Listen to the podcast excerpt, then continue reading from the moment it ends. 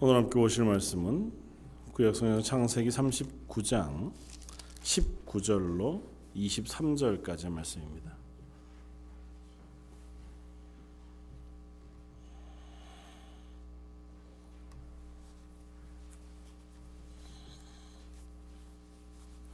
창세기 39장 19절로 23절까지 말씀입니다.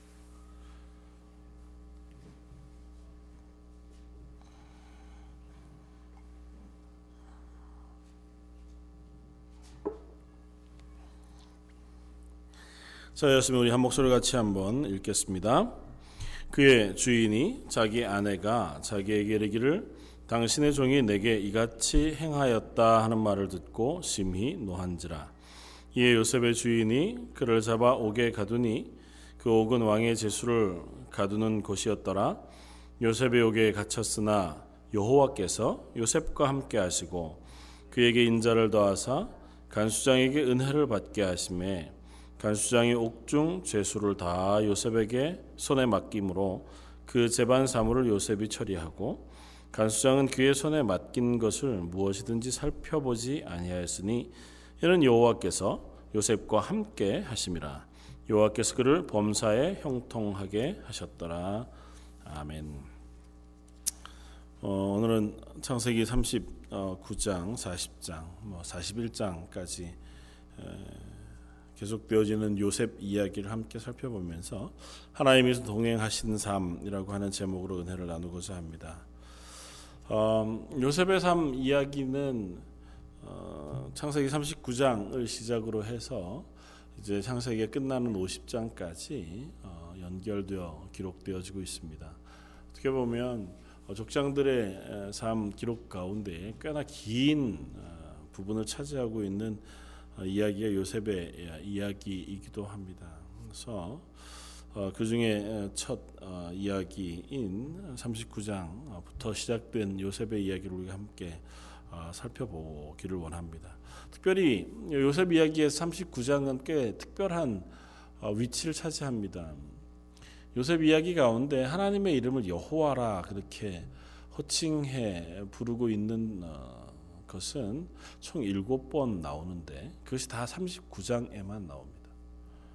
어, 다른 곳에서는 하나님 그냥 하나님 혹은 뭐 그렇게 호칭하는데 여호와 왜 굳이 여호와라고 하는 이름을 주목하냐 하면 어, 창세기, 출애굽기, 레위기, 민수기, 신명기를 우리 모세 오경이라 그렇게 부르고 어, 그 어, 책을 하나님이 쓰게 하셔 쓰게 한 사람이 모세라고 하는 사람이고 어, 그 모세로 하여금 애굽에서 어, 건전해 구원하여 가나안 땅으로 인도하여 이스라엘이라고 하는 한 나라를 구원하시는 그 어, 중에 마지막으로 그들을 향하여 다시 한번 되돌아보며 하나님께서 어떻게 그들에게 구원의 은혜를 베푸셨고 또 그 조상 아브라함과 하신 언약 약속을 어떻게 신실하게 지켜 오셨는지에 대해서 설명하고 있는 어, 책이 이 창세기로부터 신명기 말씀까지의 말씀입니다. 그러니까 뭐 꼭 그것으로만 단정할 수는 없지만 하나님의 구원의 이야기를 우리에게 보여주고 있는데 그 구원의 이야기가 우연찮게 하나님께서 이스라엘을 건져내신 이야기가 아니고 이미 오래 전에 뭐 전체적으로 보면 창세전 하나님께서 이 땅을 창조하실 그 전에부터 하나님께서 계획하시고 계셨던 일이고 또 그것을 아브라함이라고 하는 한 인물 그 이전으로 올라가면 노아와 아담까지도 올라가지만 하나님께서 그들에게 언약하신 약속 그 약속을 따라서 지금 이 구원의 일들을 이루고 계시다고 하는 사실을 우리에게 말씀해 줍니다. 그래서 모세에게 처음 나타나셨을 때 하나님께서 모세에게 당신 스스로 나는 스스로 있는 자다. 그렇게 소개하면서 당신을 여호와로 소개하십니다. 그 여호와라고 하는 이름은 어, 그 이름 자체 무슨 의미를 우리가 뭐 설명하려고 하면 할 수 있겠지만 이 여호와라고 하는 이름이 사용되어질 때마다 성경은 무엇을 얘기하냐면 하나님이 언약하신 것을 지키셔서 우리를 구원하시는 하나님 이라고 하는 하나님을 소개할 때 하나님의 이름을 여호와로 소개합니다. 그러니까 여호와라고 하는 이름을 여러분들이 읽으시면 아 우리를 향하여 구원의 은혜를 약속하시고 그것을 지키시는 하나님이시구나고 하는 사실을 우리가 어, 그 말씀 속에서 확인하게 되어질 수 있습니다. 그래서 그런 의미에서 창세기 39장 요셉 이야기가 시작되는 이 마당에 여호와의 이름이 거듭거듭 반복되어져서 나타나는 것은 굉장히 의미가 깊고 그 중에서 또 한 번을 제하고 모든 순간에 이 여호와의 이름이 하나님 여호와께서 요셉과 동행하신다고 하는 본문 가운데 쓰여지고 있습니다. 그러니까 하나님 여호와의 이름이 요셉이라고 하는 한 사람의 삶 속에 함께 계시고 동행하시며 그를 지키시고 그에게 복 주시는 하나님으로 소개되면서 하나님의 이름이 소개되어지고 있고 그 이름이 그냥 요셉의 하나님뿐만이 아니라 그의 아버지 야곱, 그의 할아버지 이삭, 그 위에 아브라함에게도 언약하시고 그 약속을 지키셔서 그를 구원하신 하나님께서 요셉에게도 똑같이 동일하게 그에게 동행하시며 지키시고 복 주시는 하나님이시다고 하는 사실을 우리에게 말해 주고 있습니다. 그리고 그것은 조금 멀리 우리들에게로 그 믿음의 어, 조상 아브라함의 뒤를 따르는 믿음의 후손되어진 오고 오는 모든 그리스도인 하나님을 믿는 믿음의 사람들에게도 여호와 하나님께서 그 언약을 지키셔서 요셉에게 하셨던 것처럼 우리에게도 동일하게 은혜 베푸시길 기뻐하시고 복 주시기를 기뻐하신다고 하는 이야기를 우리에게 하고 있는 겁니다. 그러니까 첫 번째 어, 요셉과 동행하신 하나님은 이 말씀을 읽고 처음 선포하여 듣고 읽고 있는 출애굽한 이스라엘 백성들에게 그바 하나님은 아브라함에게 약속하셨던 그 약속을 요셉에게 이렇게 확인시켜 주고 이루어 주신 것처럼 지금 우리에게도 똑같이 말씀하셔서 지금 우리를 가나안 땅으로 인도해 주고 계시다고 하는 사실을 알게 하셨고 그 이후에 그 말씀을 붙잡고 살아가는 이스라엘 온 민족들에게 하나님께서 그 말씀을 깨닫게 하셨을 뿐만 아니라 예수 그리스도로 구원받은 모든 성도들에게도 동일하게 그 은혜의 말씀 우리에게 선포하고 있는 것입니다. 그래서 오늘 본문 2절은 이렇게 씁니다. 여호와께서 요셉과 함께 하심으로 그가 형통한 자가 되어 그의 주인 애굽 사람의 집에 있었다. 이 이야기 바로 전에 요셉이 있는 자리가 어디인가를 설명합니다. 39장 1절은 요셉이 이끌려 누구에게 이끌려가냐 하면 어, 미디안 사람, 장사하는 사람들의 손에 이끌려 갑니다. 앞에 38장 앞쪽에 37장이 끝나는 지점이 그렇게 끝났거든요.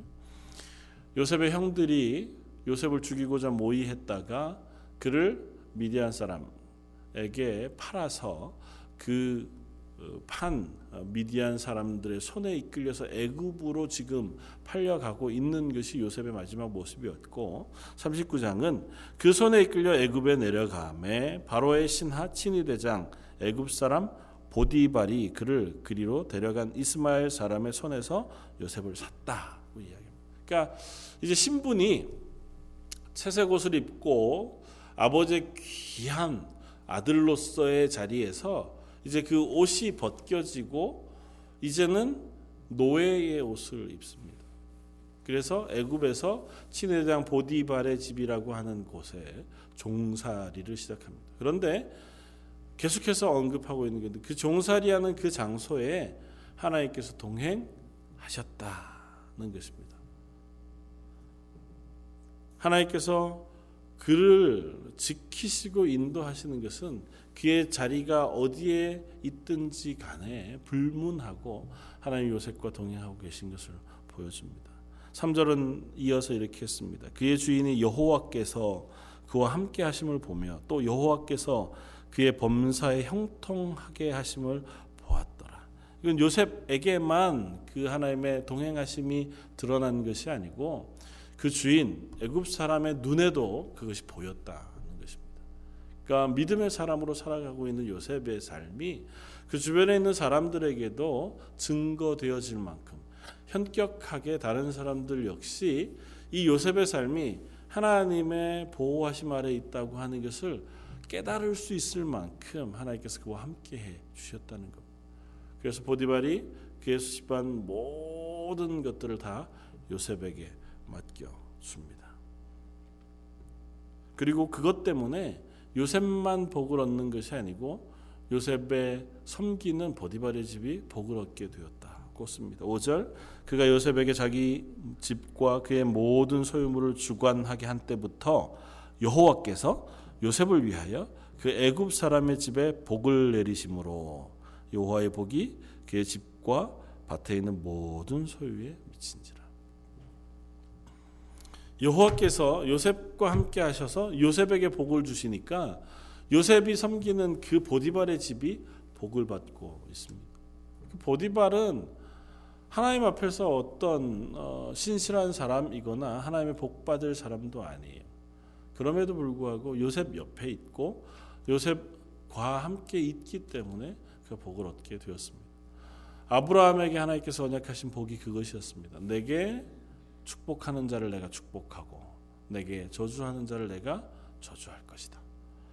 어, 보디발이 요셉에게 얼마나 선대하고 잘했는지는 알지 못하겠지만 어쨌든 요셉이 보디발의 집에 있는 것을 인하여 하나님께서 요셉에게 복 주시는 그 복을 이 보디발도 함께 경험하게 되어지고 있다는 것입니다. 어, 어떻게 보면 요셉 이야기를 우리가 잘 압니다. 요셉이 보디발의 집에 있다가 그 뒤어 7절 이하에 나오는 이야기를 보면 보디발의 아내로부터 유혹을 받습니다.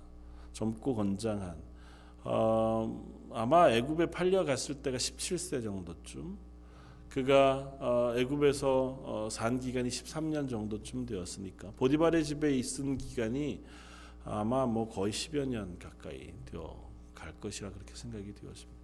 얼마나 되는지 정확히 알 수 없지만 그 이제 청년 아주 뭐 미소년이죠. 그 어, 그런 어, 요셉을 보디발의 아내가 어, 음심을 품고 유혹을 합니다. 그럼에도 불구하고 어, 이 요셉이 그 유혹에 넘어가지 않습니다. 본문 뒤에 보면 이렇게 씁니다. 8절에 요셉이 그 주인의 아내의 어, 유혹을 거절하며 자기 주인의 아내에게 말하되 이르되 내 주인이 집안의 모든 소유를 간섭하지 아니하고 다 내 손에 위탁하였으니 이 집에는 나보다 큰 이가 없으며 주인이 아무것도 내게 금하지 아니하였어도 금한 것은 당신뿐이니 당신은 그의 아내임이라 그런즉 내가 어찌 이 큰 악을 행하여 하나님께 죄를 지으리까 요셉의 삶은 실로 신실하기 그지 없습니다. 그가 종으로 팔렸음에도 불구하고 그 자리에서 최선을 다하고 살고 있고 아마 그의 삶이 이 종으로 팔리고 또 이렇게 유혹받고 모함받는 그 기간을 지나면서 늘상 평안하지 않았을 거라고 하는 것을 우리가 짐작해 알 수 있습니다. 아무리 요셉이 나중에 총리가 된다고 하더라도 요셉이 겪은 13년 여간의 애굽에서의 삶은 그가 정말 사랑받는 아들에서 저 밑바닥까지 내려가는 과정이었을 것입니다. 채색 옷을 벗고 종의 옷을 입고 오늘 본문에 금방 우리가 읽었던 것처럼 보디발의 아내의 유혹을 받다가 그것을 거절합니다. 그 거절한 이유는 단 한 가지입니다. 하나님 앞에 내가 이 죄를 범하지 않겠다는 것입니다. 요셉이 내가 어디에 있든지 지금 종으로 팔려온 요셉이 뭐 그렇게 하나님 앞에 신실할 게 있겠어요. 하나님 날 사랑하시면 내가 여기 있으면 안 되는 거잖아요라고 얘기할 어, 것이 더뭐 정상적인 말 아니겠습니까? 하나님이 날 보호하실 거면 왜 종살이 하는 데서 보호하세요? 아버지의 귀한 아들일 때 보호하실 수도 있었을 것이고 형들이 날 미워해서 파실 때 그때 날 보호했을 수도 있고 보 뭐 미디안 사람의 손에 이끌려서 팔려가던 그 손에서 하나님께서 건져내셔서 아버지의 집으로 돌려보내실 수도 있으실 하나님이신데 그건 하나도 안 하셨어요. 형들의 모함도 받고 팔리기도 하고 종살이로 그런데 그곳에서 하나님이 날 보호해 주셨어. 종살이 하고 있는 그곳에서 하나님이 나와 함께 하신 것 때문에 내가 하나님 앞에 범죄할 수 없다고 고백합니다. 어떻게 보면 우리로선 범접하기 힘든 믿음의 단계에 이 요셉이 있는지도 모릅니다. 요셉은 그가 있는 곳이 어디든 그곳에서 내가 하나님 앞에 범죄하지 않기를 소망하고 그 마음을 붙들고 살아갑니다. 계속해서 좀 연결해서 보겠습니다. 그럼에도 불구하고 하나님이 요셉을 그곳에 머물러 두지 않고 더 낮은 자리로 내려 보내셨습니다. 보디발의 아내가 유혹하다 유혹하다 그 뒤에 보면 매일 같이 이 요셉을 유혹했어요. 그래도 안 됐습니다. 그러다가 아주 어, 좋은 기회를 얻었습니다. 아무 하인도 없고 아무도 없는 집안에 요셉하고 보디발의 아내 둘만 있었어요. 그러니까 어, 보디발의 아내가 이 요셉을 강제로 붙잡아다가 같이 동침하자고 얘기하는데 그것조차 거절하고 옷을 벗어서 버리고 도망치기까지 했습니다. 그리고 그것에 대한 대가는 이 보디발의 아내의 모함이었습니다. 증인도 없고 증거도 없고 보디발의 아내는 이집트의 친위 대장의 아내고 요셉은 이방에서 팔려온 종에 불과합니다. 보디발이 아무리 요셉을 신임했다고 할지라도 요셉의 말을 들을 것이 아니고 아내의 말을 들었겠죠. 아내를 신뢰해서 들었든 아니면 어쩔 수 없이 아내가 하는 얘기에 귀 기울여 줄 수밖에 없는 상황이었든지 간에 어쨌든 요셉은 그 자리에서 한 단계 더 아래로 내려갑니다. 감옥에 갇히는 신세가 되었습니다. 누명을 쓰고 이제 종의 옷도 아니라 감옥 안에 갇힌 죄수의 옷을 입게 되었습니다. 죄수의 옷을 입은 그에게도 오늘 우리가 읽었던 본문은 이렇게 씁니다. 21절 여호와께서 요셉과 함께 하시고 그에게 인자를 더하사 간수장에게 은혜를 받게 하심에 간수장의 옥중 제수를 다 요셉에게 요셉의 손에 맡기므로 그 재반 사물을 요셉이 처리하고 간수장은 그의 손에 맡긴 것을 무엇이든지 살펴보지 아니하였으니 이는 여호와께서 요셉과 함께 하심이라 여호와께서 그를 범사에 형통하게 하셨더라. 지금 요셉은 바닥으로 바닥으로 바닥으로 내려가고 있습니다. 인생에서 보면 더 내려갈 것이 있을까 싶을 만큼 그야말로 바닥을 향해서 거침없이 떨어져 가고 있는 중입니다. 한참 전인가요? 그런 영화가 있었습니다. 마지막 황제라고 하는 영화가 있었습니다. 중국의 마지막 어, 황제 어, 어린아이로 황제였던 그 중국이 멸망하고 나니까 이 황제였던 어, 그 사람이 일반인이 되고 만 거죠. 전에는 너무너무 큰 자금성 혹시 가보셨는지 모르지만 정말 큽니다. 지금은 이제 그 외에 성 안에를 뭐 도로도 닦아놓고 사람이 다니고 빌딩도 지어놓았지만 뭐 그 중국이 그 성을 다 유지하고 있을 때에는 그 성문이 뭐, 뭐 서너 개 있고 하, 우리 뭐 조선에서 간 사시는 그 성문 자금 성문 바깥 그래서 왕으로부터 거리상으로 따지면 몇 킬로 바깥에 있는 문 거기까지밖에 못 갔다고 할 정도로 성이 엄청나게 크거든. 그성 중에서 제일 안쪽에서 정말 수많은 사람들의 보호와 혹은 어, 보필을 받으면서 있었던 왕이 나락으로 떨어진 거죠. 아무것도 없는. 어느 누구도 그의 옆에서 그를 보호해주고 도와주지 않는 그야말로 아무것도 할 수 있는 것도 없고 할 줄 아는 것도 없고 도와주던 사람도 없고 돈도 없는 그의 추락한 자리에 서게 되어진 모습을 우리가 봅니다. 요셉은 그보다도 더 심했습니다.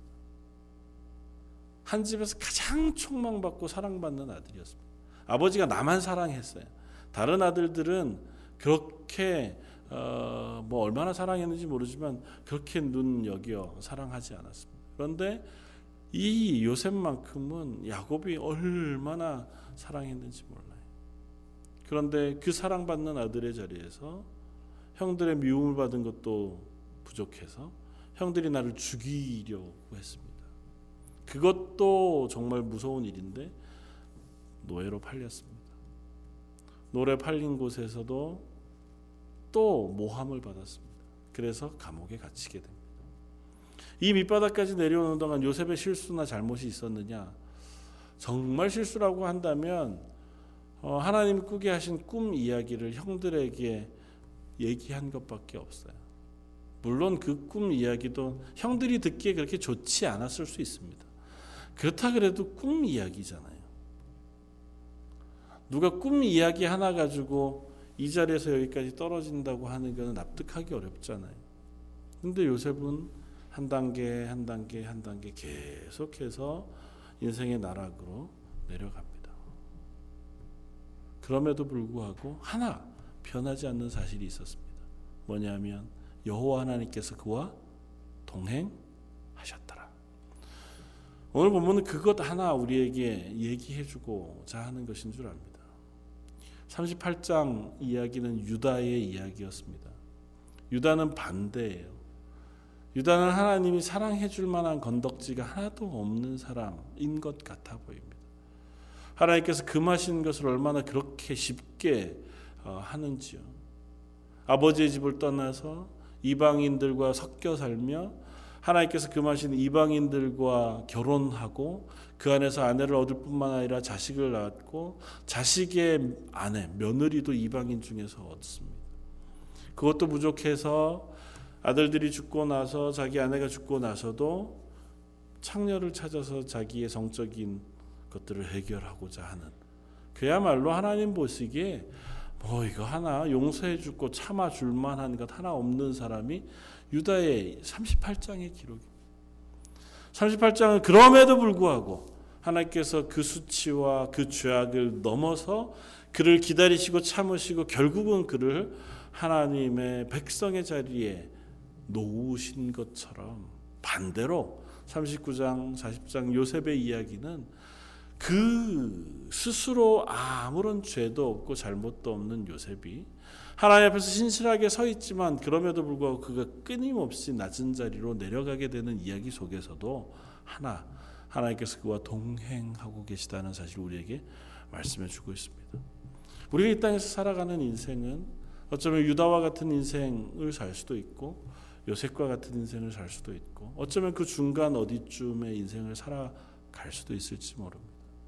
그러나 분명한 것은 그럼에도 불구하고 하나님께서 우리를 구원하신 하나님이시고 우리와 함께 하시기로 약속하신 그 약속을 잊지 않으신다는 것입니다. 하나님 왜 나를 여기에 내려놓습니까? 하나님 왜 나를 보호해 주시지 않습니까? 하나님 저 사람은 저렇게 악을 행하고 저렇게 하나님 앞에 신실하지 않는데도 이 땅에서 잘 사는 것 같은데 나는 하나님 앞에서 몸부림치며 억지로 이 삶의 자리에 서 있는데도 불구하고 하나님 왜 나는 나아지지 않습니까? 그렇게 우리가 하소연할 때도 있고 또 반대로 야 하나님 앞에 신실하게 살아도 저것밖에 안 되는데 난 그냥 그렇게 뭐 대충 대충 사는데도 나를 하나님 참 봐주시니 좋다. 어쩌면 그런 자리에 우리가 서 있을 수도 있을지 모릅니다. 그러나 우리의 인생은 이것이 끝이 아니고 여기가 전부가 아니라는 사실을 성경은 이야기합니다. 요셉의 이야기를 쓰고 있는 시편 말씀은 이렇게 씁니다. 시편 105편 16절 이하에 그가 또 그 땅에 기근이 들게 하사 그들이 의지하고 있는 양식을 다 끊으셨도다. 그가 하나님이 한 사람 요셉이죠. 요셉을 앞서 보내셨으며 요셉이 종으로 팔렸도다. 그의 발은 착고를 차고 그의 몸은 쇠사슬에 매였으니 곧 여호와의 말씀이 응할 때까지라 그의 말씀이 그를 단련하였도다. 요셉을 이 애굽 땅에 보내신 것은 하나님이 하신 것이다. 그렇게 성경은 설명합니다. 그리고 그곳에 있는 그가 착고에 매여 몸은 쇠사슬에 매인 상태로 그 시간을 보냈다고 이야기합니다. 뭐 요셉이 늘 감옥에 있었던 건 아니잖아요. 또는 종살이도 했고 감옥에도 있었지만 대부분은 자유의 몸이었습니다. 그럼에도 불구하고 시편 기자는 그가 착고에 매여 쇠사슬에 매여 있는 시간을 보냈다고 하고 그 기간이 하나님의 말씀, 여호와의 말씀이 응할 때까지 기간을 두고 그로 하여금 그 메인 자리에 있게 하셨다고 성경은. 그리고 그렇게 메어 놓으신 이유가 뭐냐면 그를 단련하기 위함이라고 말씀하십니다. 하나님께서 그를 단련하신 것, 단련하다고 하는 것, 뭐 그것 우리가 늘 듣는 말씀 중에 동일한 말씀 우리가 읽습니다. 하나님께서 우리의 인생을 단련하시고 연단하시고 재련하시고 그렇게 해서 우리를 순전하게 하나님의 사람으로 만들어 가신다고 하는 말씀 우리가 성경 곳곳에서 읽습니다. 하나님께서는 우리를 하나님의 나라에 합당한 사람으로 이 땅에서 만들어 가기를 원하십니다. 아직은 우리가 이 땅에 있기 때문에 신실한 사람으로 살고 있다 할지라도 억울하게 내가 낮은 자리로 내려간다고 할지라도 하나님 그곳에 두시는 이유는 금방 건져내시고 금방 좋은 자리로 옮겨 놓지만 않으시는 이유는 그 과정을 통해서 우리가 단련되어서 하나님 나라에 합당한 그 자리로 가게 하기 위함이신 줄 믿습니다. 하나님 우리의 죄악에도 불구하고 우리를 하나님 나라 이끌어 가게 하기 위해 때로는 우리를 징계하시기도 하고 아니면 그곳에서 지켜 기다려 주시기도 하셔서 우리를 하나님의 나라로까지 인도해 가신 하나님의 은혜를 경험합니다. 그러나 한 가지 분명한 것은 우리가 유다와 같이 범죄함에도 불구하고 하나님께서 날 기다려 주셔서 하나님 나라 가는 삶이 결코 요셉처럼 신실하게 하나님 앞에 범죄하지 않는 삶을 살기 위해서 발버둥 치는데도 불구하고 힘겨운 자리에 있었던 것보다 훨씬 좋다고 얘기할 수는 없다는 겁니다. 여러분들 어떤 삶을 사시렵니까? 유다와 같은 삶을 사시렵니까? 요셉과 같은 삶을 사시렵니까? 이 땅에서 내 마음대로 욕심대로 죄악 가운데 실패하며 살아가다가도 하나님께서 나를 건지셔서 하나님 나라 가게 되어지는 삶이 훨씬 더 좋아 보이십니까? 아니면 이미 하나님의 말씀 앞에 내가 서서 애쓰고 수고하는데도 불구하고 내 인생이 바로 변하지 않아서 발버둥 치며 힘겨워하지만 그래도 그 자리에 버티어서 믿음으로 살아가는 삶을 살아가시렵니까? 어쩌면 우리는 쉬운 길을 가고 싶어 할지도 모릅니다. 그러나 하나님 우리에게 각 사람이 선 그 자리에 합당하도록 하나님께서 우리를 인도해 가실 줄 믿습니다. 때로는 우리를 연단하시고 또 때로는 우리를 격려하시고 때로는 위로하시고 때로는 징계하셔서라도 우리를 하나님의 그 신실한 자리, 하나님의 백성의 자리로 인도해 가시려고 믿습니다. 그래서 요셉의 삶이 그냥 이것으로만 끝나지 않았습니다. 요셉이 13년 애굽의 삶의 맨 마지막 그는 총리의 옷을 입고 금 가락지를 끼고 왕관을 쓰는 자리까지 올라가게 됩니다. 그 이름이 애굽 바로에 의해서 사브낫 바네아라고 하는 이름으로 변하게 되었습니다.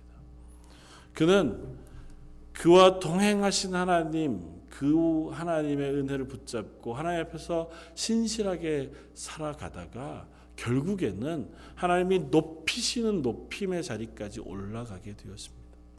이 높임의 자리는 이 땅 가운데서 성공하는 자리일 수도 있지만 조금 더 크게 확대하면 우리 인생을 이 땅 가운데 하나님께서 연단하셔서 결국은 올려놓으실 하나님의 나라에 하나님의 왕 옆에 있는 왕과 같은 그와 같은 자리로 우리를 옮겨 놓으실 것이라고 하는 것에 대한 또 다른 말씀이라는 것을 우리가 기억해야 합니다.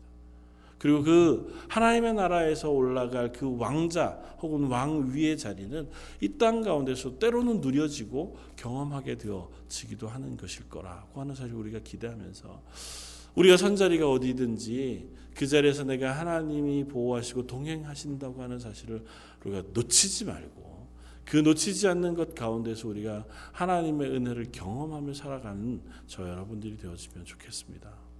그리고 또 한 가지 요셉의 이야기는 좀 거시적으로는 예수님의 이야기를 이 이야기 속에 담고 있습니다.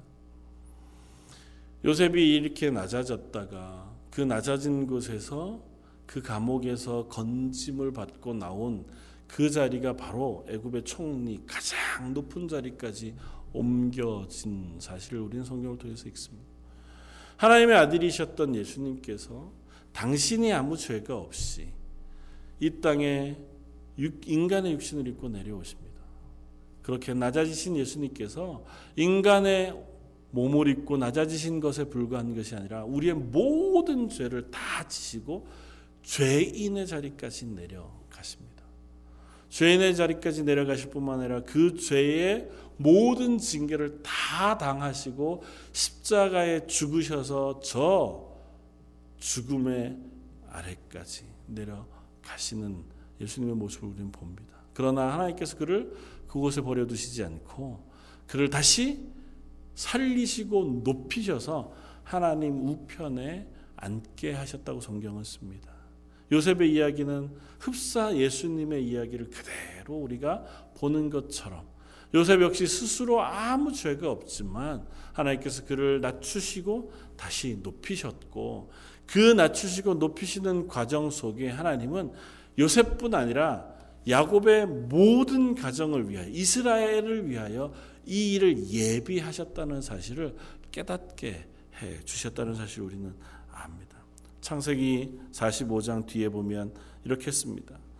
나중에 요셉이 형제들을 만나서 총리의 자리에서 형제들이 요셉 앞에 무릎 꿇고 절하고 있는 그때에 자기가 당신들이 판 요셉입니다라고 하는 사실을 알리면서 이렇게 씁니다. 45장 5절 당신들이 나를 이곳에 팔았다고 해서 근심하지 마소서 한탄하지 마소서 하나님이 생명을 구원하시려고 나를 당신들보다 먼저 보내셨나이다.